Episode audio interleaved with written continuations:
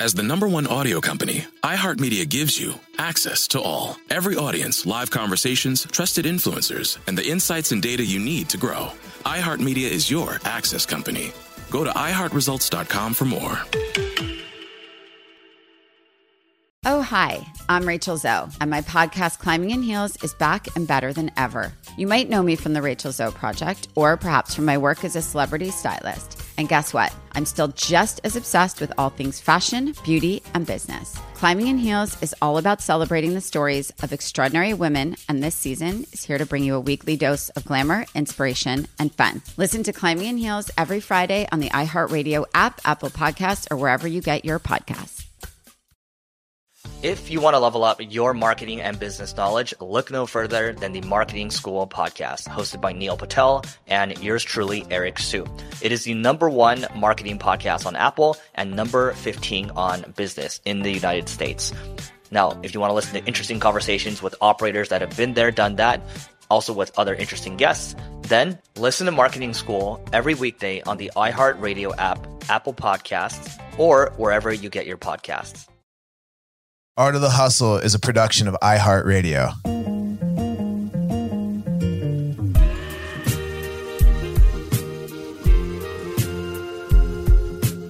You're listening to The Art of the Hustle, the show that breaks down how some of the world's most fascinating people have hustled and learned their way into achieving great things.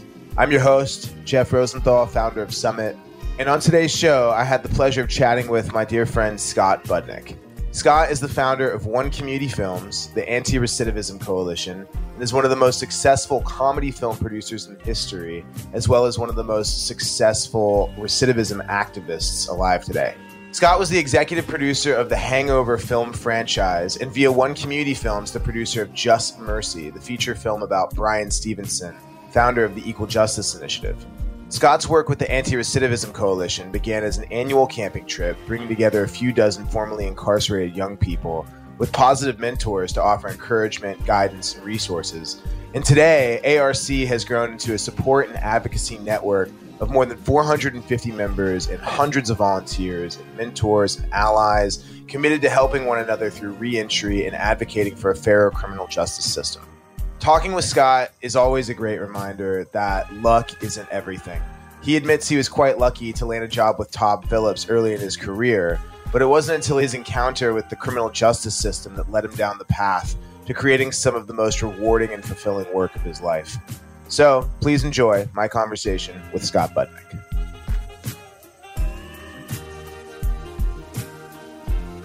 Hey, Scott, thanks for joining me on the podcast. Jeff, I'm so happy to be here, brother. Thank you. Of course. Where where am I reaching you today? Where do we find you posted up? I am posted up in Los Angeles, California. I just got back from some road trips to Oregon and to Colorado, and now we are uh, quarantining and staying indoors.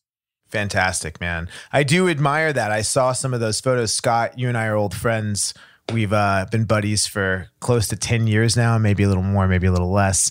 I uh, would love it if you would introduce the listeners a bit to your work.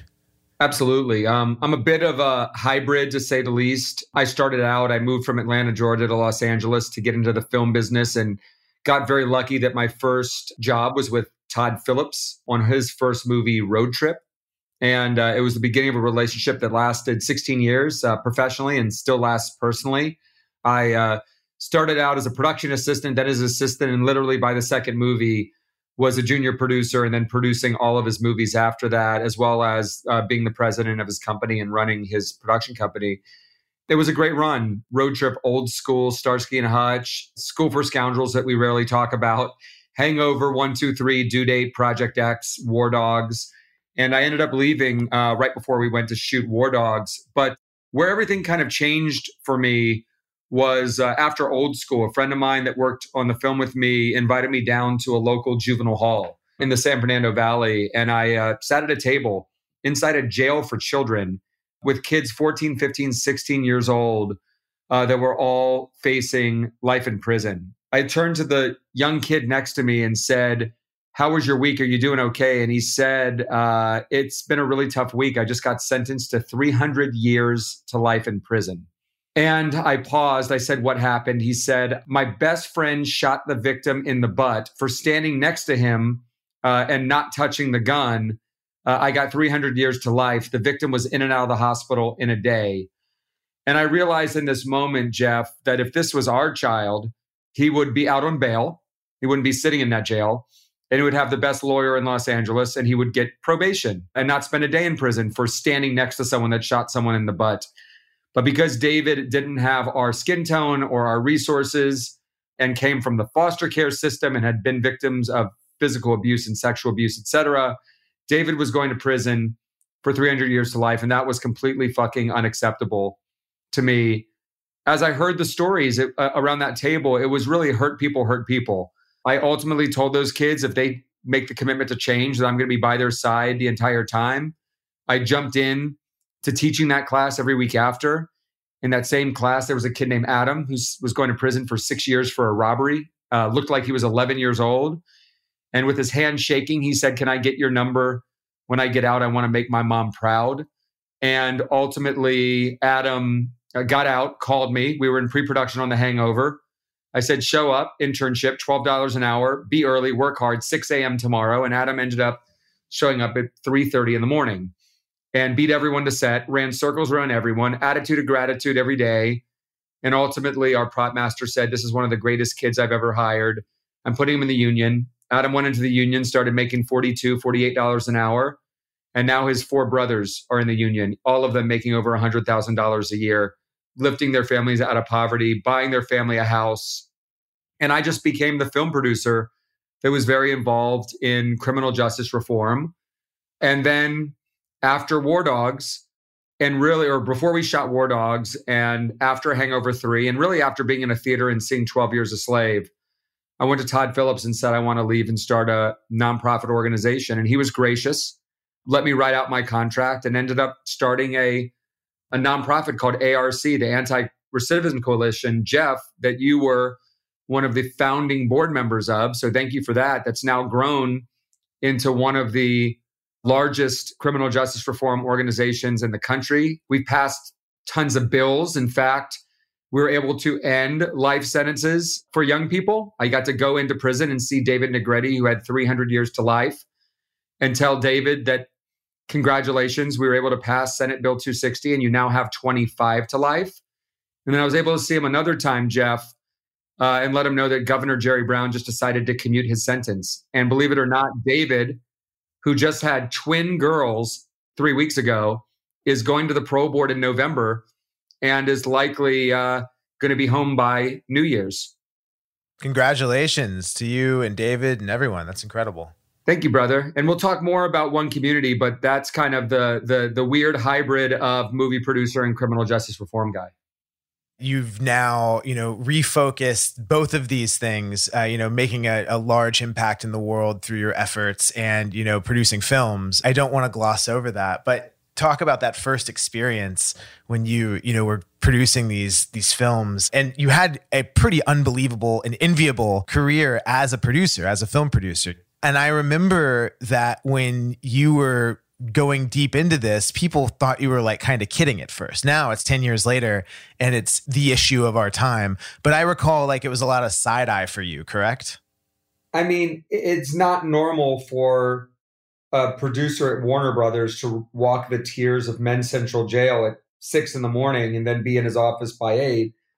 But I'll be honest with you, Jeff, when I ended up leaving the movie business, and starting a nonprofit and taking a 90% pay cut, those were the best five years of my life because the people in the movie business that were real and that cared about more than just profits got involved in what we were doing at ARC.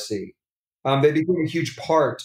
And I was able to really distinguish who are the real ones and who aren't. And that's when everything great started to happen, right? It wasn't when I was running in the film business that all of this happened. It was when I left to start a nonprofit that President Obama called and asked me to be on his My Brother's Keeper board. It, it, it's when Jerry Brown was calling to ask to help with criminal justice reform. It was when Common and John Legend and Kim Kardashian and many others were calling to get involved, right? And so leaving many many of whom you brought to prison for the first time, correct? All of whom I brought in prison, J. Cole, right? Like yeah. because they're real ones. And it was actually leaving a position of power that brought them all to me. There was nothing I could do for them. I couldn't cast them in a movie, I couldn't help them with their album, I couldn't bring a feature to their album.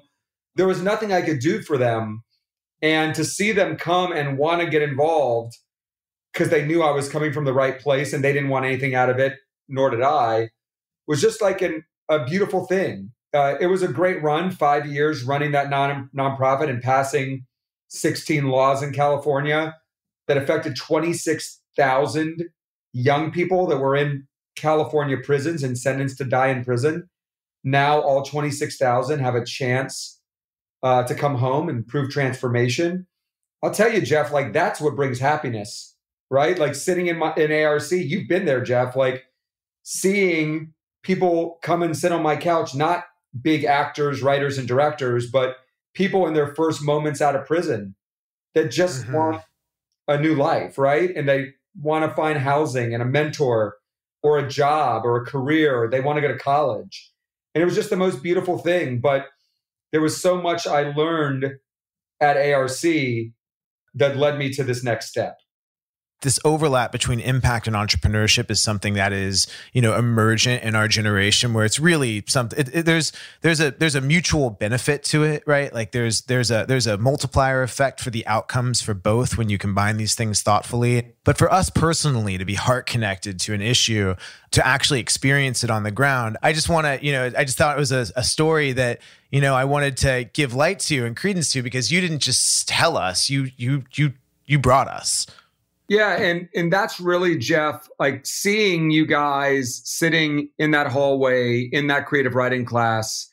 And you know, as Bryan Stevenson says that you have to get proximate to human suffering to to to change lives and change the world, like like it's the truth. And it is no one I ever brought into a juvenile hall or a jail or a prison who thought one way for maybe 40 or 50 or 60 years of their life left after sitting across from children, human beings, left feeling the same way, right? It changed everybody's hearts and minds. Doesn't matter Democrat, doesn't matter Republican, doesn't remember doesn't matter race, doesn't matter religion, even people who are in law enforcement. It changed them. And I realized, Jeff, that like I had an enormous power in the film business to tell stories that brought people proximate, right? You can't bring everybody into a jail or a prison to witness what you witness, but you can through storytelling, right? And you can through a film or a television show that moves people. And everything changed, Jeff. I met a guy who ran, like, was one of the guys that ran the political movement for marriage equality. And I asked him, How did you literally take the issue of gay marriage off the table? I mean, it was illegal in 50 states, and 10 years later, it's legal everywhere. How did you do it? What was the game changer? And he looked at me without missing a beat and said, Will and Grace, and Ellen, and Glee, and Modern Family, and Milk, and Brokeback Mountain. It was a television show about a cute gay couple that humanized gay marriage to middle America, that got people who were deeply opposed to soften in opposition or even support. And that was crucial and a huge part of the movement to legalize gay marriage, right? And so I realized shit, the biggest tool I have in my toolbox to change the way that people think about the people I love in the criminal justice system, or immigrants, or refugees, or people struggling with poverty, or people struggling with racism, or women and girls struggling with equality, or environmental justice, uh, poor, broken education systems, people struggling with addiction and mental health, all issues of inequality that we could make film and television and podcasts to change people's hearts and minds, move legislation, increase philanthropy, etc.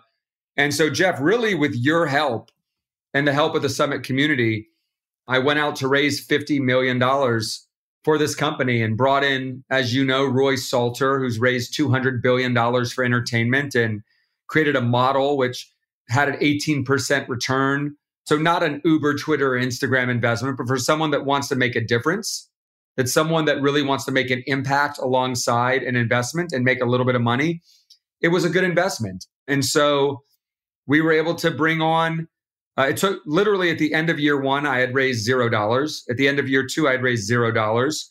Um, couple false start. Uh, if you remember, CITIC Capital Partners in China was going to be the lead, and then they, that didn't work out. And then we talked for a long time with Kobe, um, God rest his soul, who was going to be a lead investor. And although he didn't invest, he was such a supporter and even bought out theaters for Just Mercy and um, did wonderful things for us. And ultimately, it was WME, William Morris Endeavor, um, and Endeavor Content that became our lead investors. And behind them, a bunch of unbelievable uh, folks came. Ultimately, Michael Rubin, who owns the Sixers, and uh, Wes Edens, who owns the Bucks, and Mike Novogratz, and Dan Loeb, and Barry Sternlicht, who started Starwood. They wanted to invest in something that made them feel great because they were actually making a difference. We'll be back with more Art of the Hustle after the break.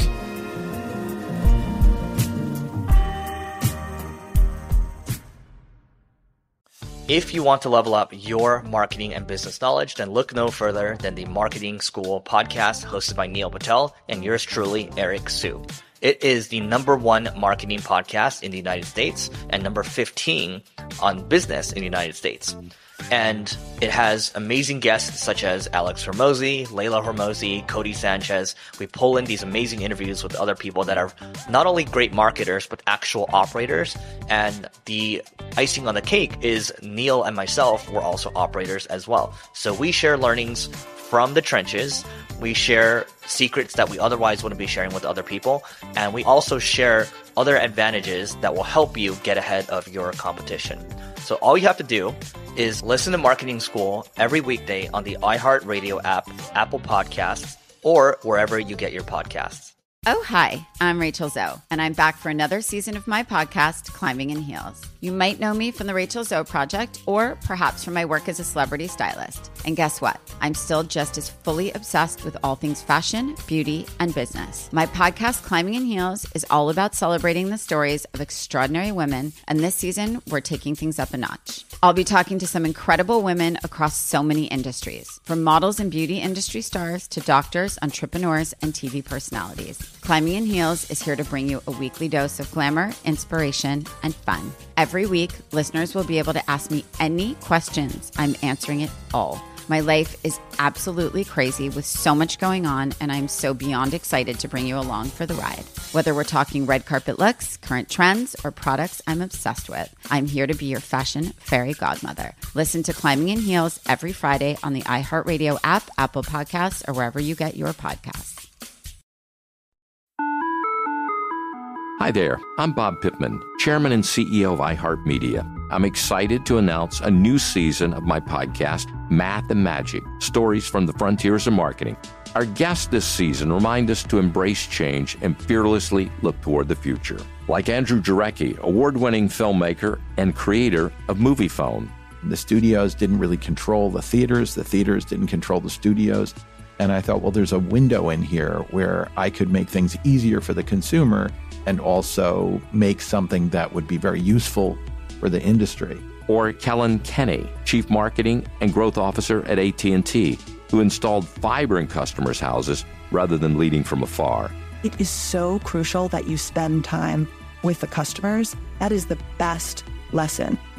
In these exciting times, we're looking to the math, the strategy and analytics, and the magic, the creative spark, more than ever.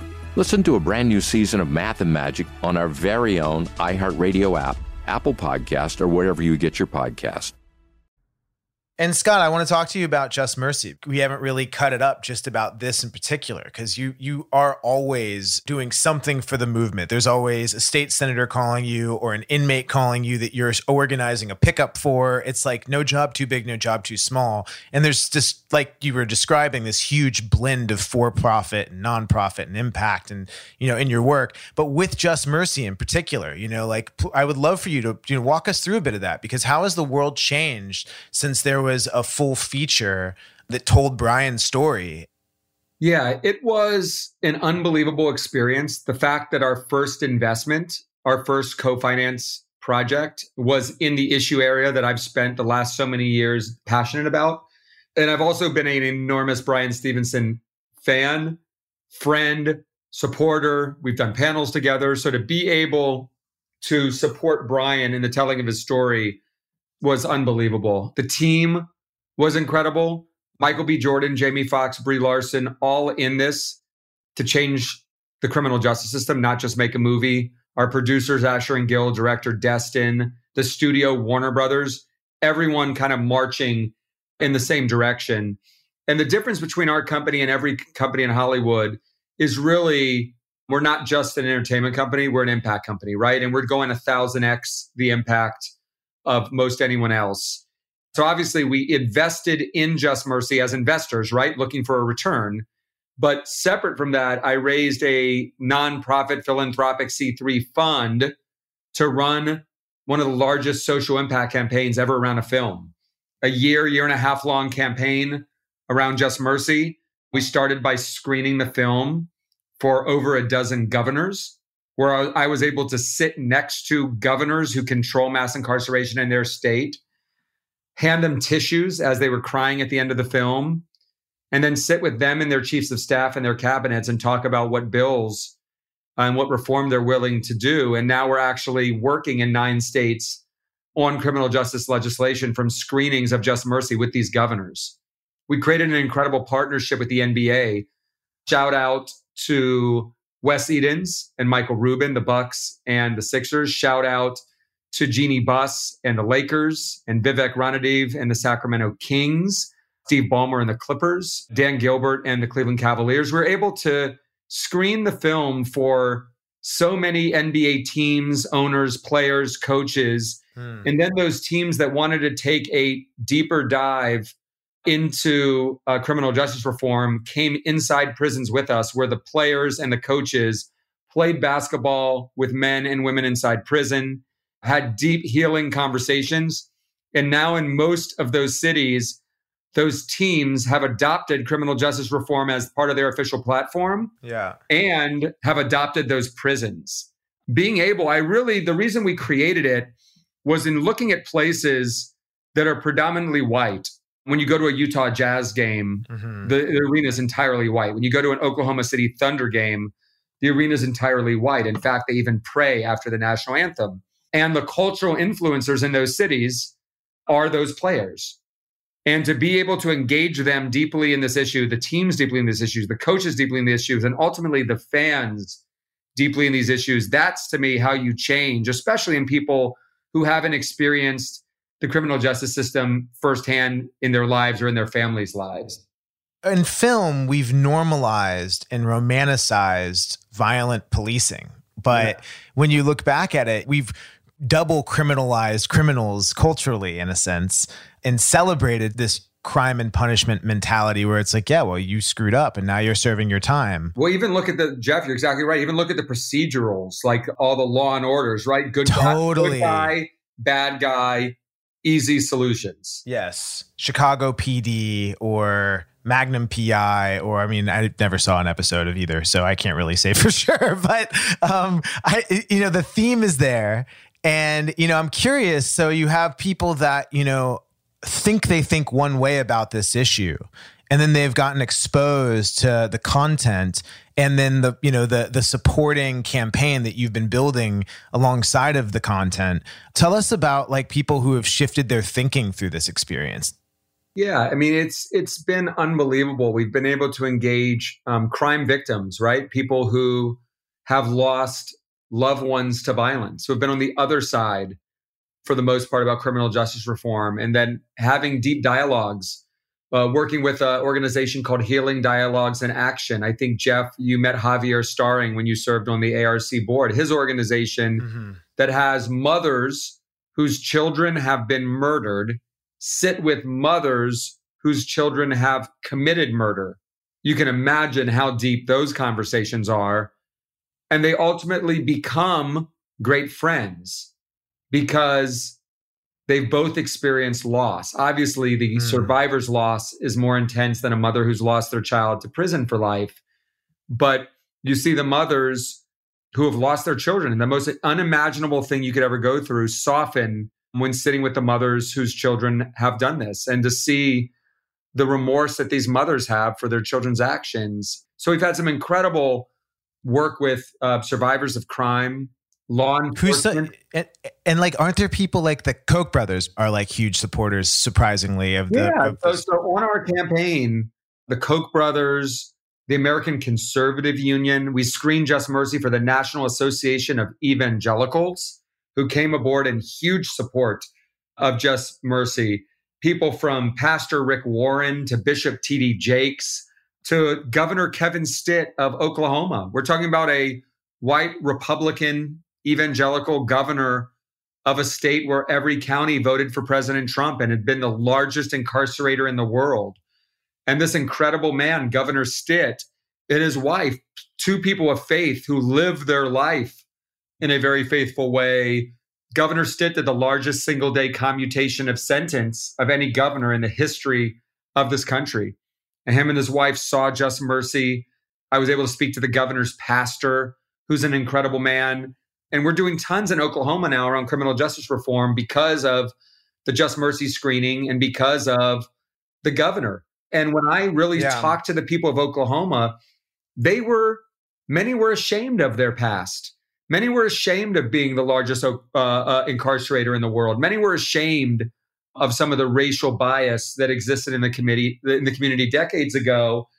And all of the Oklahomans that I met wanted to get to a more fair and just system. And so just being able to do this through just mercy and then people who just dove headfirst into the issue. Like I got to give it up for Kim Kardashian who's using her platform to try to shine lights on people who are innocent or unjustly sentenced to John Legend, to Common, to J. Cole, to the incredible Allison Williams, who starred in Get Out, uh, even supermodels like uh, Emily Ratajkowski, who've gotten so uh, involved in, in criminal justice reform. One of the things I wanted to ask you about, just because, you know, here we are, we're in a pandemic. There are protests in the streets being led by Gen Z, you know, around the movement for Black Lives. And really, like, there's a huge, huge movement around just uh, a rethinking of you know economic participation on the right and the left. And so you work with this intimately for a long period of time with this community. You've seen where it goes wrong. You've seen the conditions that you can provide for people to make it go right. And so I'm curious because there's people coming out of the military, there's people coming out of universities with crippling debt, there's those that didn't graduate from anything and are just, you know, like trying to, you know, get a foothold somewhere in this country. And I imagine this will apply to the other areas of focus that one community films now works on? Like what are what are so what are those base blocks? What are the things that you think we can provide to people that in, in ourselves to you know take these steps forward into new lives? Well jeff you're you're right when you say that justice and mercy and redemption are not either democratic or republican ideals. They are ideals that most people regardless of political affiliation, share, right? And so a huge part of One Community, that's the name of our company, One Community, is to bring people together under these common values um, around all these issues of inequality to find solutions. And when you talk about this not just being a moral issue, but also being an economic issue, in California, to incarcerate one kid for one year, it's $310,000. Wait, wait, wait, wait, wait.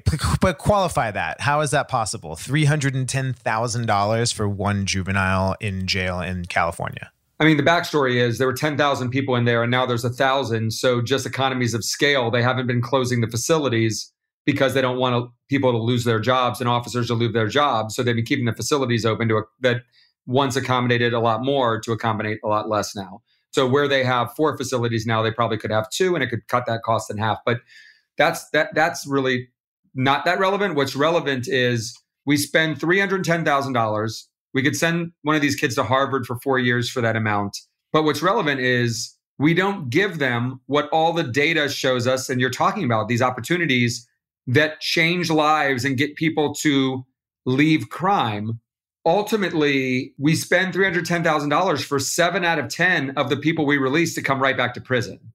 When all of the research and all the data shows what they need, which is love, accountability, and mentorship, and a job, and a path towards a living wage career, and housing, and therapy, and healing, right? All of things that our children need is what they need, but we mm. keep them in a dehumanizing system that spends $310,000 where 7 out of 10 end up failing. If I was the CEO yeah. of that business, I would be fired and the business would be bankrupt, but we've done this for 100 years. And so Jeff, what you talk about and what we did at ARC and I thank you Jeff for all that you did for our members, even bringing some of our members to Summit at Sea. I'll tell you this, to see one person who was in prison for 24 years on that summit ship, another that had done time in the juvenile system, and, and James, who worked for us, who did time in the juvenile system, on their first cruise in those panels, learning so much on their own panel, feeling like superstars, uh, and talking about social justice and criminal justice reform to the summit community. That was so beautiful. And, and I know, Jeff, you saw when you were on the board of ARC, when you give these folks opportunities, they crush it. And we totally. we started the largest construction union training program for folks coming out of prison and have placed hundreds of people into the construction union. We had dozens building the Rams Stadium, SoFi Stadium. We uh, have placed dozens, if not hundreds, into the film and television unions, just like the story about Adam that I told earlier. We uh, started the mm-hmm. first fire camp with CDCR and uh, Cal Fire for people coming out of prison to become Cal Fire firefighters.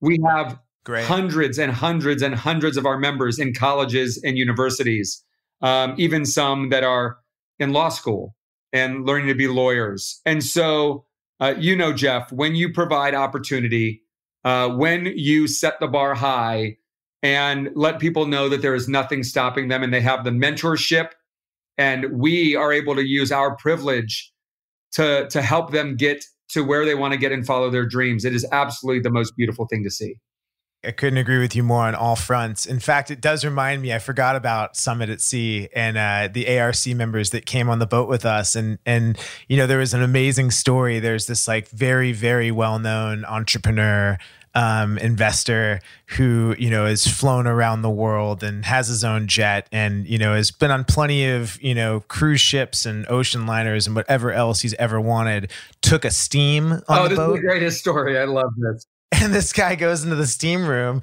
and it was the the you know 19 20 year olds from arc who he met in the steam room and they ended up hanging out for like three hours actually. I don't believe the whole time in the steam room. That's a long steam what was amazing, he told me this story. He was like, "Oh, I have to tell you, this is my favorite experience I've ever had at Summit." Because uh, I go into the around this corner into this spa, I go inside, and I meet these kids who are in their first ever steam on their first ever cruise after taking their first flight outside of California, who are like on this ship, and you know, here I am, like thinking that like you know the water wasn't hot enough on my tea this morning, and woe is me, you know what I mean? And the perspective that he got, he's like, what's incredible about you know and this is this is just the beauty of like you know interacting with people that just don't share your background or your experiences is that like their perspective on all the things that you think are absolute truths are are different and and informed in their own way. I remember standing in like the lounge and uh, this guy who we'll call mr k i think if i remember correctly he had come straight from the steam and was in his robe still. And so Mr. K comes beelines up to me and says, I just had the most amazing steam of my life. And just like pins me against the wall and tells me this story. And it was just such so beautiful because you know that these young ARC members' lives are changing with this experience and they're feeling human and part of society and part of the elite and part of power and part of genius conversations, right? But on the flip side, Mr. K was only one of multiple people that came up to me on that trip and said, I think I just had the deepest conversation of my life. And I think these people I just talked to have done more work on themselves than 95% of people in society. And I think I've learned more about myself today because of this conversation that I've had. So the just the beautiful win-win and kinship that happens when you put people together from those various worlds is beautiful. Art of the Hustle will be right back after this short break.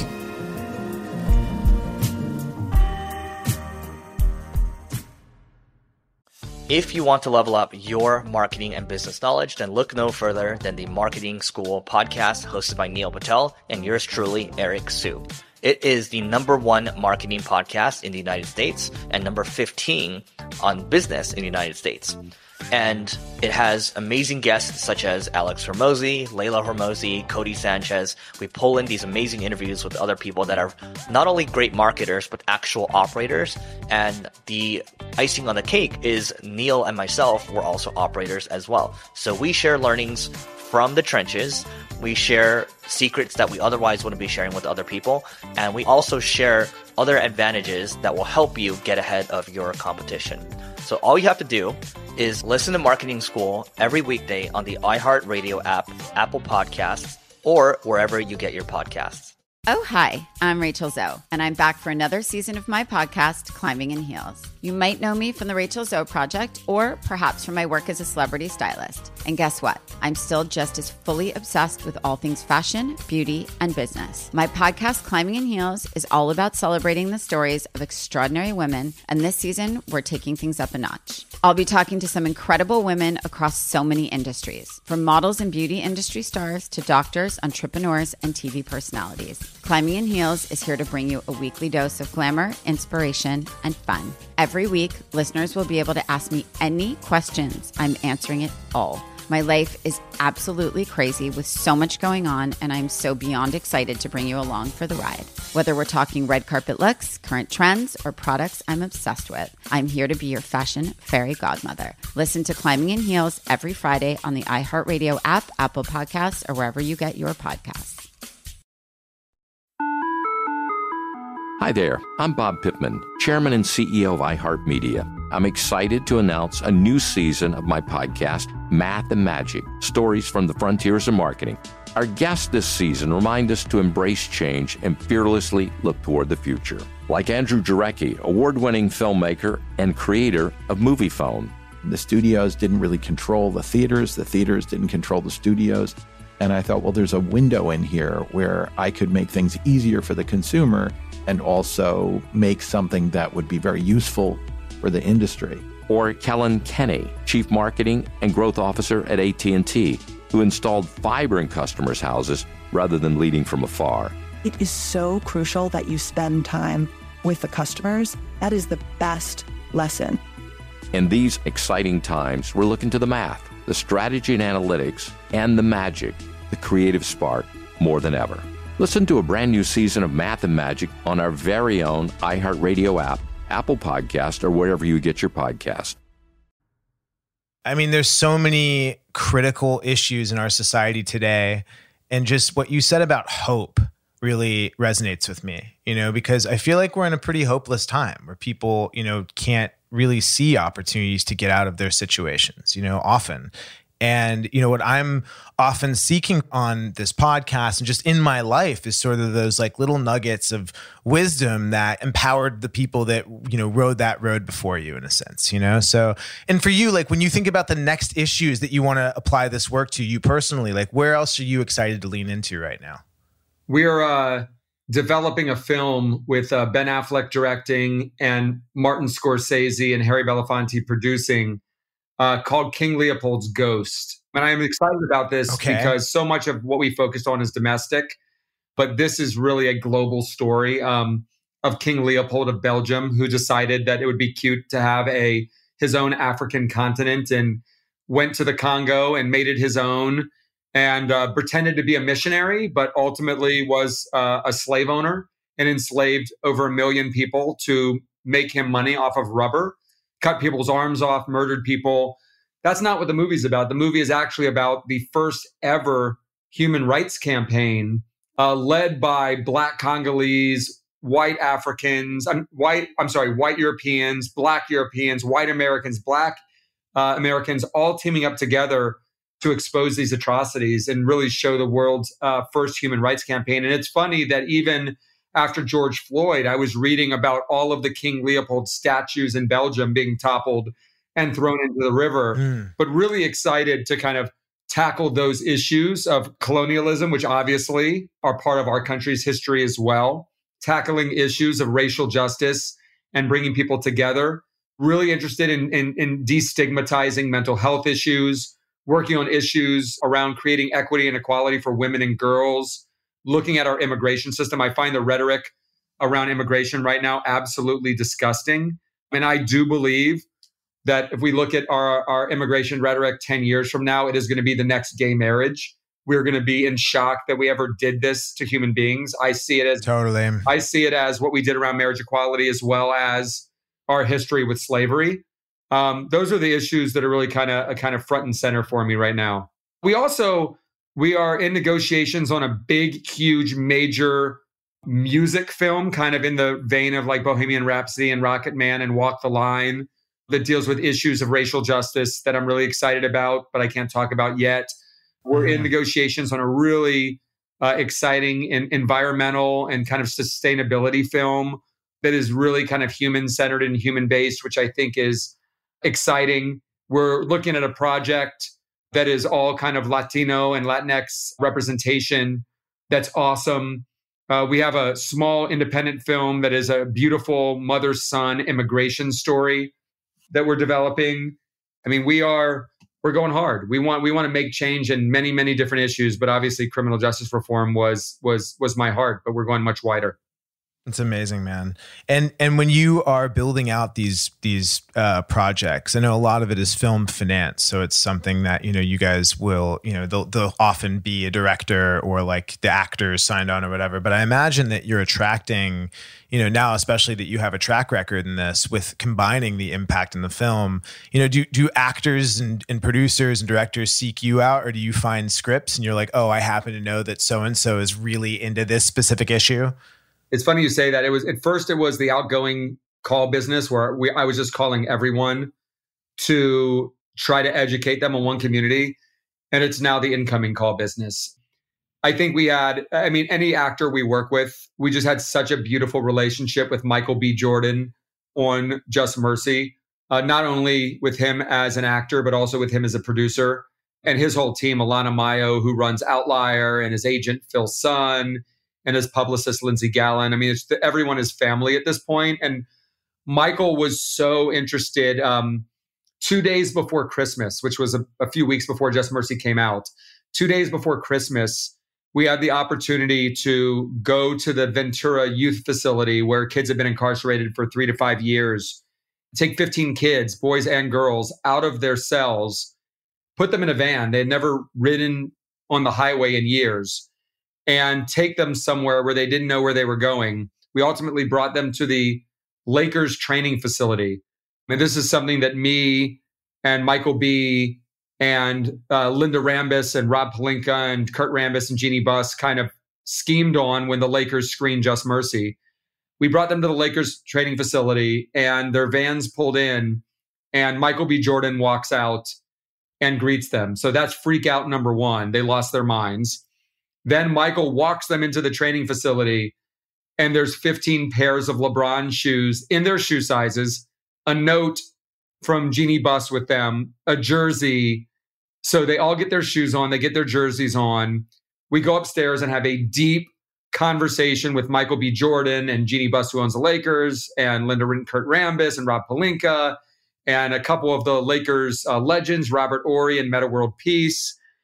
And then they get to go downstairs and play a scrimmage on the Lakers training facility. And just when they thought it couldn't get better, the entire team comes out and LeBron and Anthony Davis and Kyle Kuzma come out and just show them mad love and take pictures. And uh, it was incredible. But it was really, it's Michael B, man. And it's like because of that, Lakers like Kyle Kuzma have stayed involved in this issue.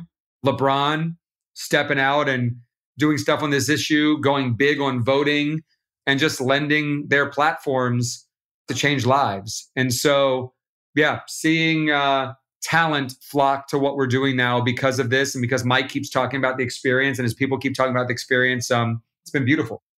Is there anything else? Because you know the theme of the show, art of the hustle. I think a lot of the listeners are building their own enterprises, are on this journey where they're where they're trying to create something where there isn't necessarily a path that's laid out for them. You know, anything else that comes to mind for you, like that's empowered you on your journey? I'll say this, man. Um, I would just love anyone uh, listening who wants to get involved in criminal justice reform or wants to get involved in the film and television company, I want them to reach out. My Instagram is Scott Budnick1. Feel free to shoot me a, a direct message. The website for our um, Just Mercy campaign that anyone can plug in anywhere around the world is representjustice.org. What we're doing at ARC that Jeff has helped me with and helping people come out of prison, that's arc-ca.org. And uh, anyone that wants to get involved in the film and television stuff, reach out to Jeff. He is my partner, and uh, look forward to just building more with the Summit community and getting uh, more active in other things and getting in the Summit community more active with us. Well, thank you, Scott. Thank you for listening. Art of the Hustle. Love you, brother. Keep rocking.